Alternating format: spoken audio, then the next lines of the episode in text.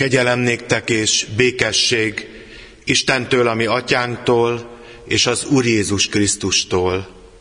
Amen.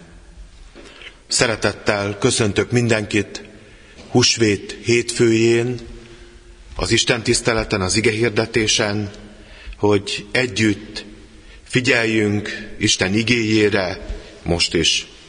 Kezdjük ezt a mai alkalmunkat énekléssel, a 185. számú dicséretünket énekeljük, egy örvendező dicséret, arról szól, hogy Krisztus feltámadott, a 185.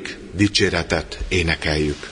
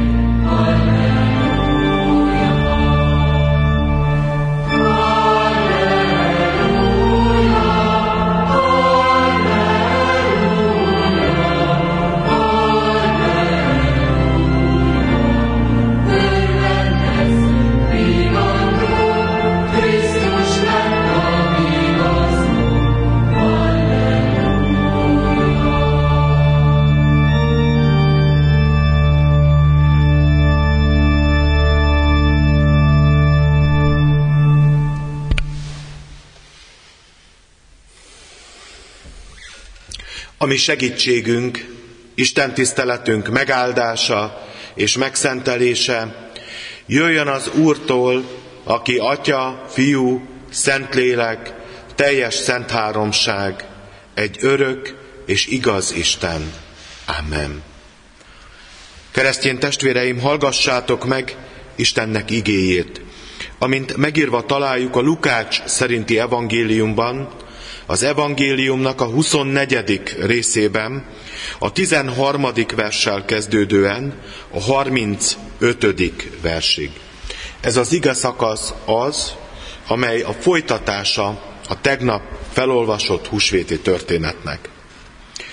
Tanítványai közül ketten aznap egy faluba mentek, amely Jeruzsálemtől 60 futamnyira volt, és amelynek Emmaus a neve és beszélgettek egymással mindarról, ami történt. Miközben egymással beszélgettek és vitáztak, maga Jézus is melléjük szegődött, és együtt ment velük. Látásukat azonban, mintha valami akadályozta volna, hogy ne ismerjék fel őt. Ő pedig így szólt hozzájuk. Miről beszélgettek egymással útközben? Erre szomorúan megálltak. Majd megszólalt az egyik, név szerint Kleopás, és ezt mondta neki. Te vagy az egyetlen idegen Jeruzsálemben, aki nem tudod, mi történt ott ezekben a napokban. Mi történt? kérdezte tőlük. Ők így válaszoltak neki. Az, ami a názáreti Jézussal esett, aki cselekedetben és szóban hatalmas próféta volt Isten és az egész nép előtt. És hogyan adták át főpapjaink és fő embereink halálos ítéletre, és hogyan feszítették meg. Pedig mi abban reménykedtünk, hogy ő fogja megváltani Izraelt. De ma már harmadik napja, hogy ezek történtek.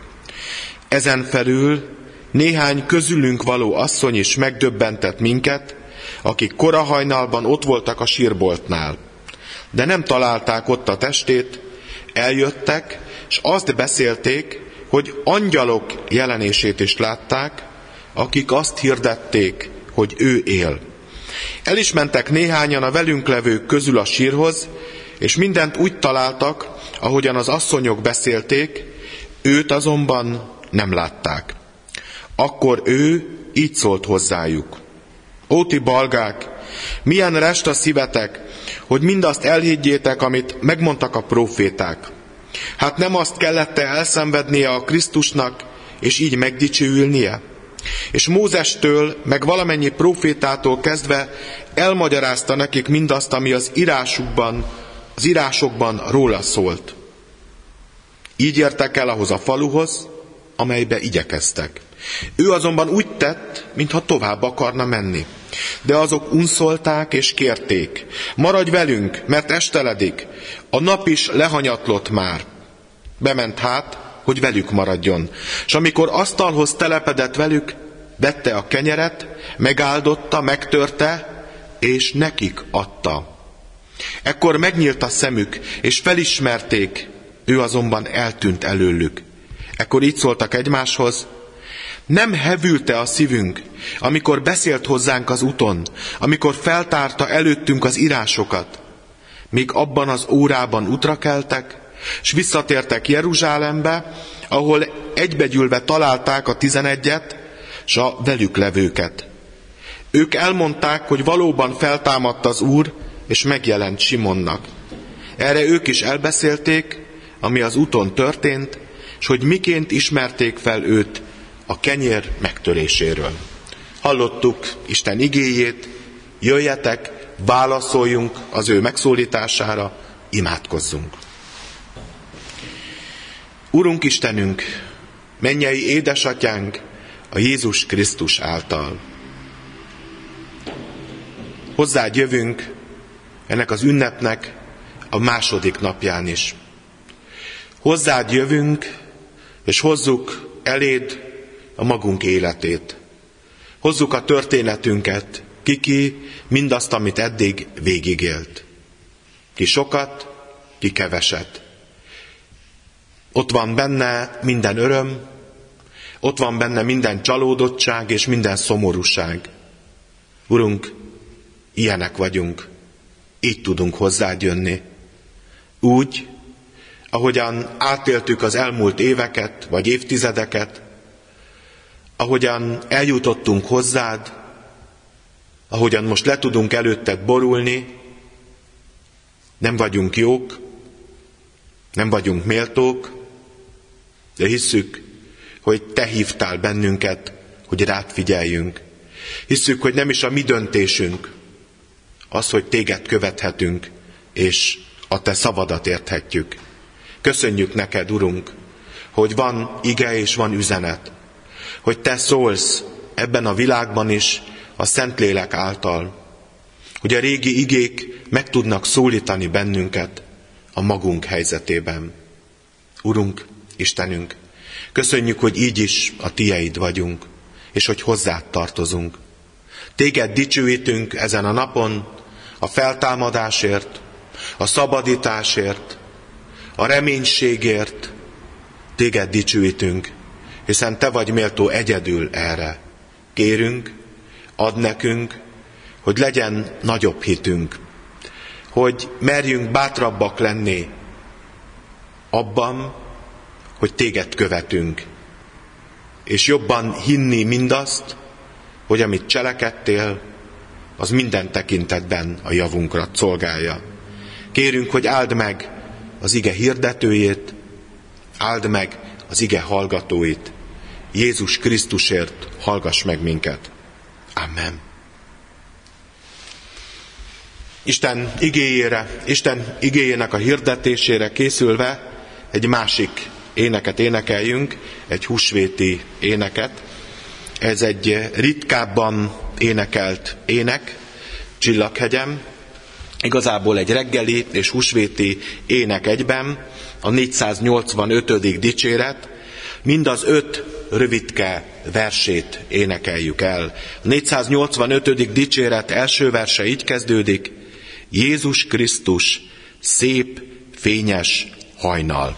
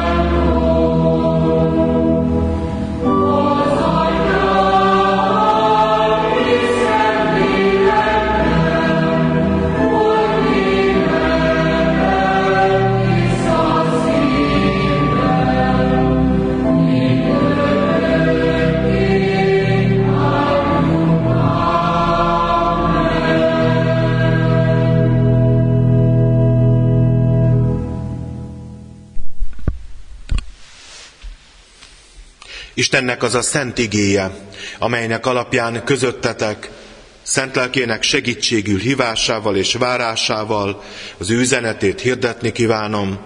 Megvan írva a felolvasott ige szakaszban, Lukács evangéliumában, a 24.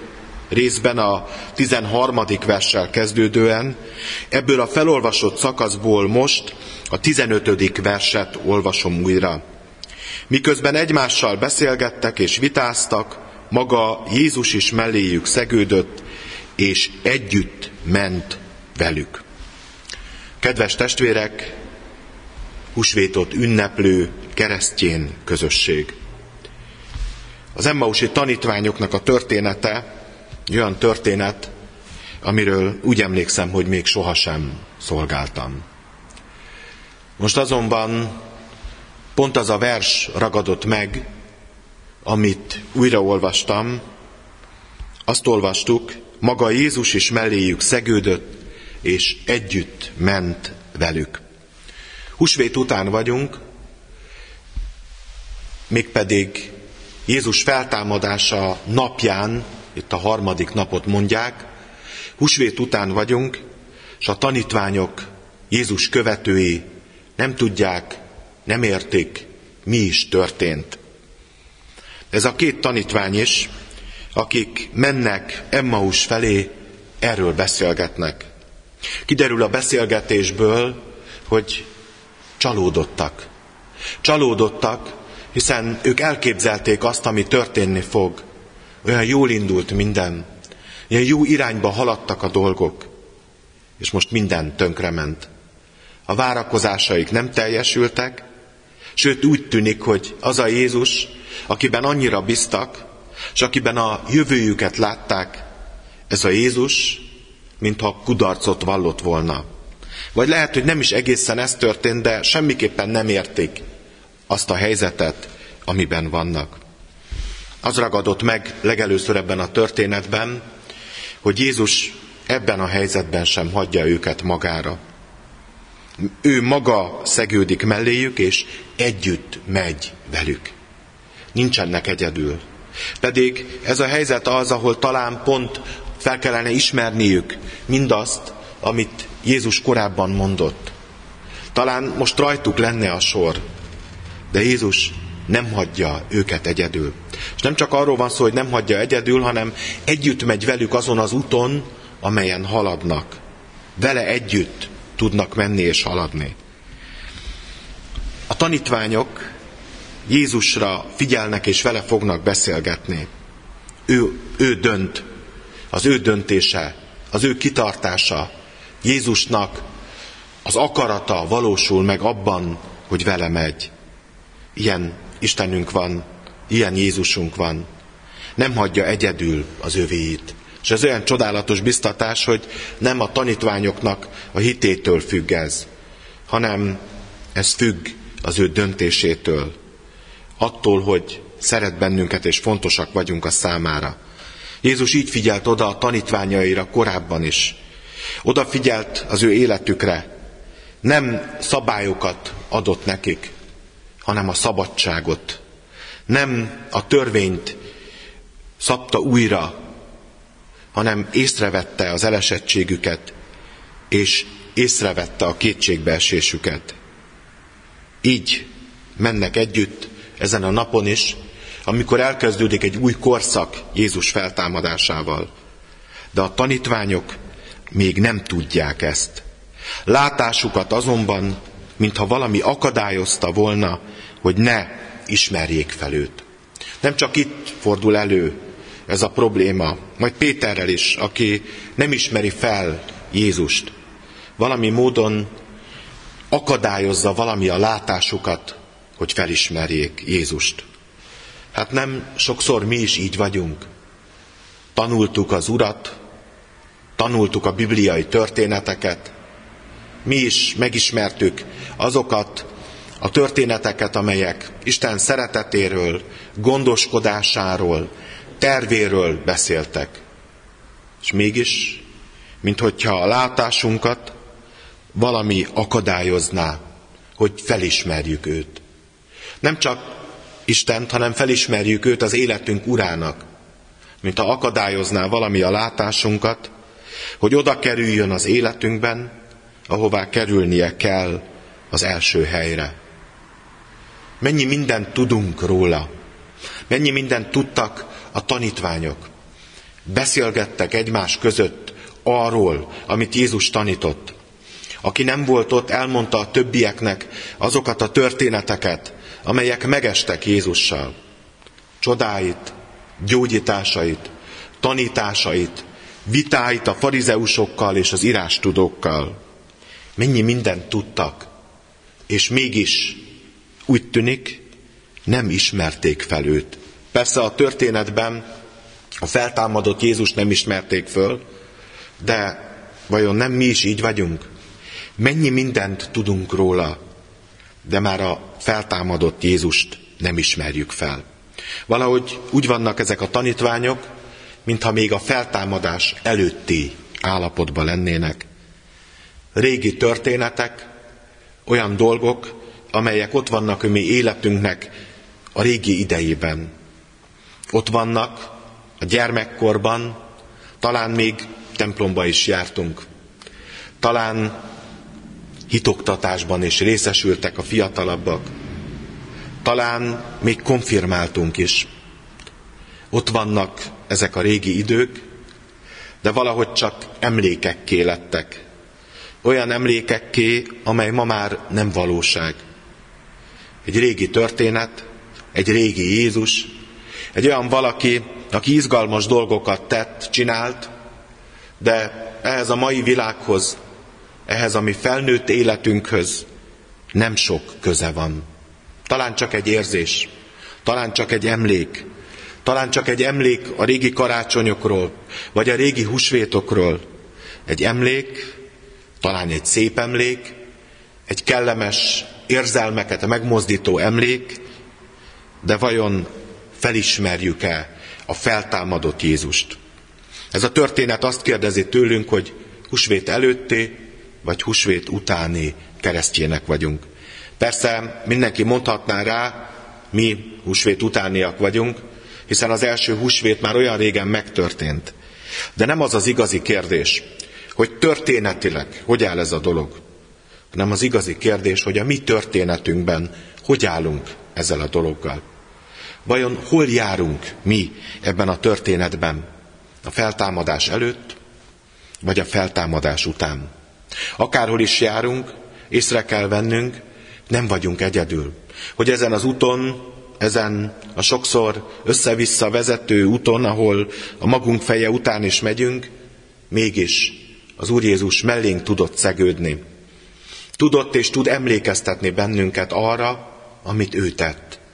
Újra és újra eszünkbe juttatja mindazt, amit tudtunk róla, amit ismertünk, amit tanultunk, amit hallottunk a templomban, amiről hallottunk a szüleinktől, vagy a nagyszüleinktől, vagy láttuk az ő példájukat, eszünkbe juttatja, hogy most rajtunk a sor.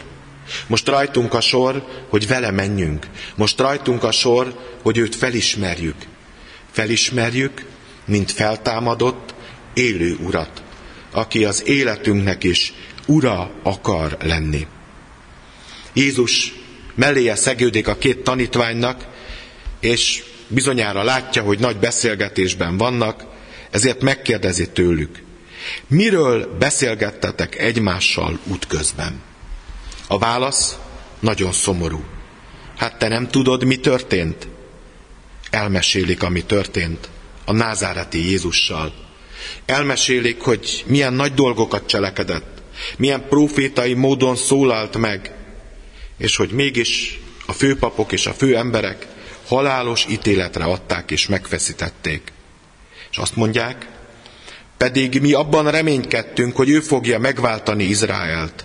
De ma már a harmadik napja, hogy ezek történtek. Tanítványok csalódottak. Lehet, hogy a mi életünkben is ott van ez a csalódottság. Mi abban reménykedtünk, hogy másmilyennek lesznek a dolgok. Mi abban reménykedtünk, akkor, amikor megismertük az Urat, amikor hallottunk róla, hogy másmilyen lesz az életünk. Amikor konfirmáltunk, abban reménykedtünk, hogy egy csodálatos utazás lesz az életünk Jézussal. És aztán pedig valahogy nem így történtek a dolgok. Amikor megismertünk valakit, abban reménykedtünk, mi leszünk a legboldogabbak a világon. Amikor házasságot kötöttünk, úgy éreztük, mi mások leszünk, mint a többiek. Velünk nem történhetnek meg azok, amik a másokkal megtörténtek. És akkor, amikor csalódások értek bennünket, csalódtunk egymásban és csalódtunk önmagunkban, akkor elmondhatjuk mi is, mi pedig azt hittük, hogy akik az úréi, azokkal minden másképp lesz. Mi azt hittük, hogy mindenben szerencsések leszünk, hogy elkerülnek bennünket a betegségek, hogy a csapások és a nehézségek, mert hiszen mi az úréi vagyunk. Mi azt hittük, hogy ő fogja megváltani Izraelt, mondták. Úgy, ahogy elképzelték, úgy, ahogy ők látták ezek a tanítványok. Ott van bennük a csalódottság, és ott van bennünk is lehet a csalódottság. Mi másképp képzeltük az Urat. Mi másképp képzeltük a hívő életet. És ha őszinték vagyunk, hozzá kell tenni. Talán igaz. Mi másképp képzeltük önmagunkat is ebben a hívő életben. Másképp képzeltük, mást gondoltunk, de hát nem történt semmi. Már harmadik napja, és mégsem történt semmi. Itt tartunk. Husvét előtti keresztjének nem értik azt, amit Jézus cselekedett. Megjelenik még valami, egy kis zavar, az asszonyoknak a története. Megjelenik az asszonyoknak a története, akik elmentek a sírhoz, akikről tegnap hallottunk, akik üresen találták a sírt, és azt az üzenetet hozták, hogy nem kell a holtak között keresni Jézust, hiszen él, hiszen feltámadt. És azt is elmondják, hogy nem csak a asszonyok mentek el, hanem mások is a tanítványok közül, és ők is megerősítették azt a hírt, amit az asszonyok hoztak, amiről beszámoltak. Mégis most nagyon nagy zavarban vannak. Jézus szól hozzájuk. Mit mond nekik? Azt mondja nekik Jézus, el ami történt, hogy mindaz, amit láttak, amit tapasztaltak, annak így kellett lennie. Ez volt Istennek a valódi terve. Mert egyik oldalon úgy látszik, hogy a sötétség erői győztek, de valójában Isten mindig is tudta, hogy mi fog történni. Valójában Isten mindazt, ami megtörtént Jézusnak az életében, amit el kellett viselnie, mindazt előre tudta. És nem csak előre tudta, hanem így is döntött, hogy így kell lennie.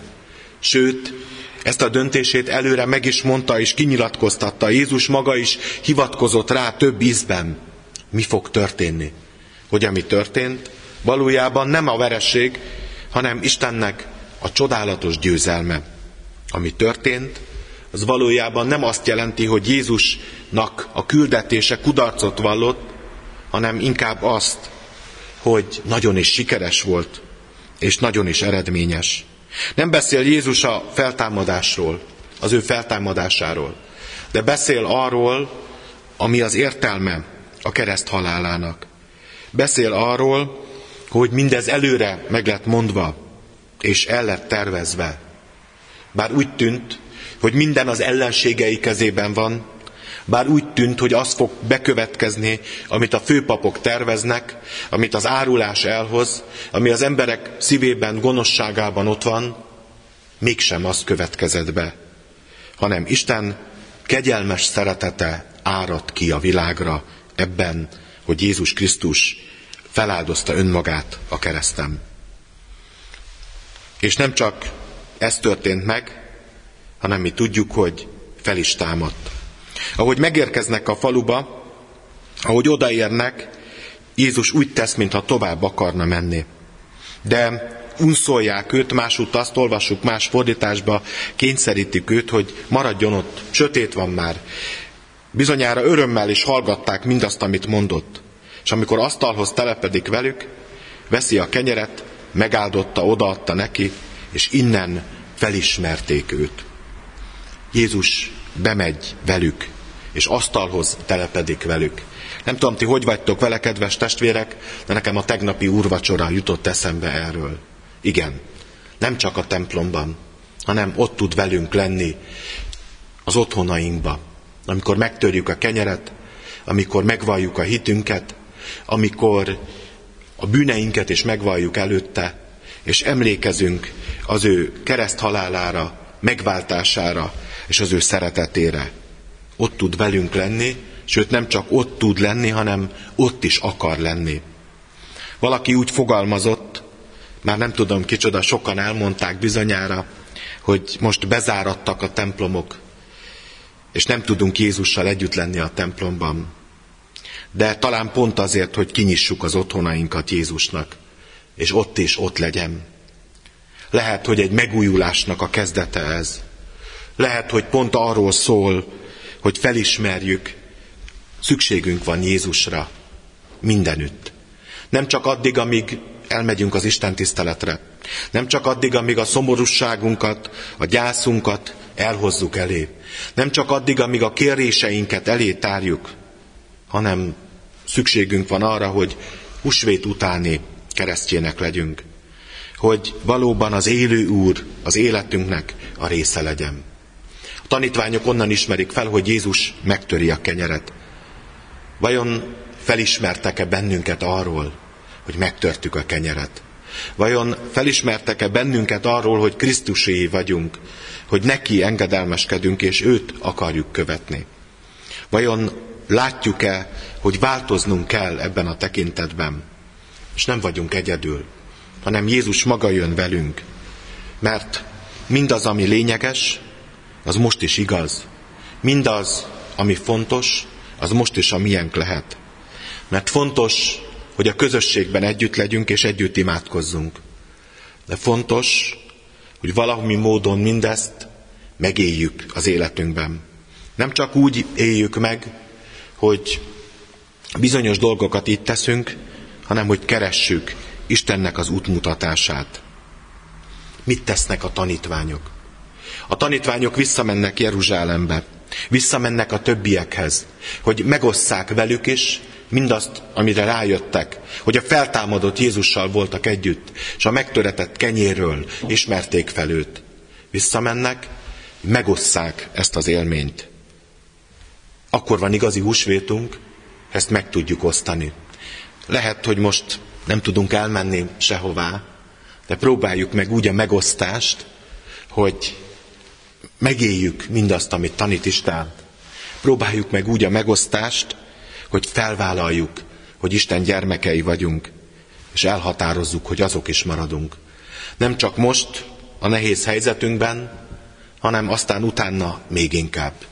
Aztán utána még inkább megbecsüljük az időt, amit nekünk ad, és megbecsüljük azt az időt, amit élhetünk, és megbecsüljük, megbecsüljük azt az időt, amikor vele lehetünk. Kedves testvérek, arról szól ez a történet, hogy a húsvét után mássá kell legyen az életünk. Isten gyermekeiként éljünk ebben a világban, és vigyük el másoknak is azt az örömhírt, hogy az Úr feltámadott, hogy legyőzte a halált, hogy a bűn és a halál már a múlté, és nekünk örök életünk van Jézus Krisztus által. Bűnbocsánatért hálaadásként legyen a szívünk tele örömmel, és legyen tele azzal az elszántsággal, hogy a mindig velünk levő, velünk menő Jézussal együtt ráfigyelünk, és tőle vesszük el az útmutatást. Olyan jó lenne, hogyha mi is átélnénk egész életünkbe, tapasztalnánk, maga Jézus akar velünk jönni. Velünk jönni az otthonainkba, velünk jönni a templomba, velünk jönni a munkahelyre, velünk jönni a másik emberhez, hogy ne egyedül legyünk, hanem élő reménységgel, már most is az ő gyermekeiként. Adjon ne, nekünk ehhez elég hitet, elég kitartást és elég buzgóságot, ami Urunk, Istenünk. Amen. Kedves testvérek, hajtsuk meg a fejünket és válaszoljunk imádságban a mi Urunk megszólítására. Urunk Istenünk, olyan sokszor éreztük úgy, hogy egyedül vagyunk, hogy megoldhatatlan problémák vesznek bennünket körül. Úgy éreztük, hogy nem látjuk a holnapnak a reménységét. Úgy éreztük, mintha nem lennél velünk. Úgy éreztük, mintha magunkra maradtunk volna. Pedig valójában legtöbbször magunkra is akartunk maradni, hiszen nem rád figyeltünk. Hiszen nem vettük komolyan azt, hogy nekünk téged kell követnünk. Megvalljuk előtted, Urunk Istenünk, hogy nem voltál elég fontos az életünkben, ahhoz, hogy komolyan vegyük a Te igédet. Megelégettünk azzal, ha bajban voltunk, ha gondban voltunk, hogy hozzád kiáltunk. De nem akartuk, hogy velünk jöjjél. És amikor pedig a gond, a baj elhatalmasodott rajtunk, olyan jó volt mégis észrevenni, hogy te, noha, ben, noha mi téged elutasítottunk, nem hagytál magunkra. Urunk, kérünk, hogy jöjj velünk, ne hagyjál minket. Ha mi hűtlenekké váltunk, maradj te hűséges úgy, ahogy eddig voltál. Maradj hűséges, és tartsál meg bennünket. Őrizzél meg bennünket. Urunk Istenünk, add, hogy nem a csalódottság legyen a veled való kapcsolatunknak a meghatározó élménye, hanem az, hogy a te kegyelmedből a gyermekeid lehetünk. Urunk, Kérünk, segíts erre az engedelmességre. Segíts erre az engedelmességre, hogy rád figyeljünk, és téged kövessünk. Adj nekünk erőt ahhoz, hogy komolyan vegyük a te kijelentésedet, és engedjünk a te akaratodnak. Hogy valóban igaz legyen, amit olyan sokszor elmondunk, hogy ne a mi akaratunk legyen meg, hanem a te akaratod. Kérünk téged, hogy bátoríts bennünket, hogy a Te akaratodat éljük és cselekedjük a mindennapokban. Köszönjük, hogy előttünk még. Köszönjük, hogy velünk jössz. Köszönjük, hogy nem hagytál magunkra bennünket. Köszönjük, hogy a Te igéd most is szólhat, és megszólíthat bennünket. Urunk, kérünk Téged, hogy őrizd meg a hitben.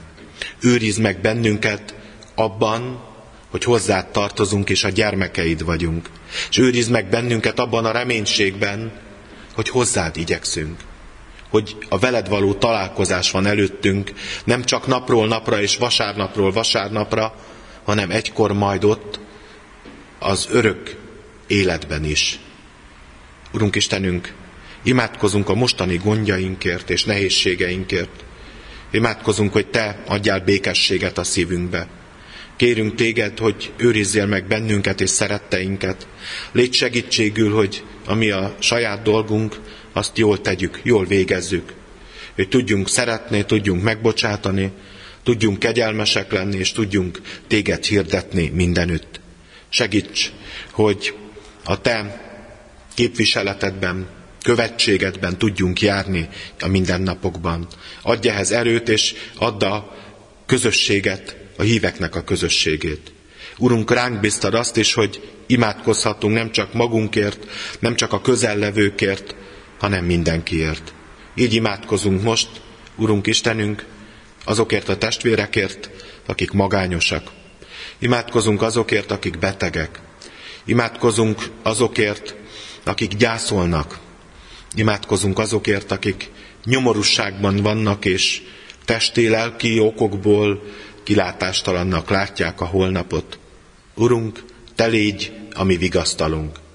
Imádkozunk mindazokért, Urunk Istenünk, akik a járványjal szemben amellett tesznek, cselekednek, akár az ápolásban, a gyógyításban, a megelőzésben, mindabban, amire szükségünk van ebben a nehéz helyzetben. Urunk Istenünk, légy segítségül, tudjunk egymásra figyelni, és testvérekké tudjunk lenni a bajban, vagy embertársá azokkal, akik nem a mi hitünkön vannak.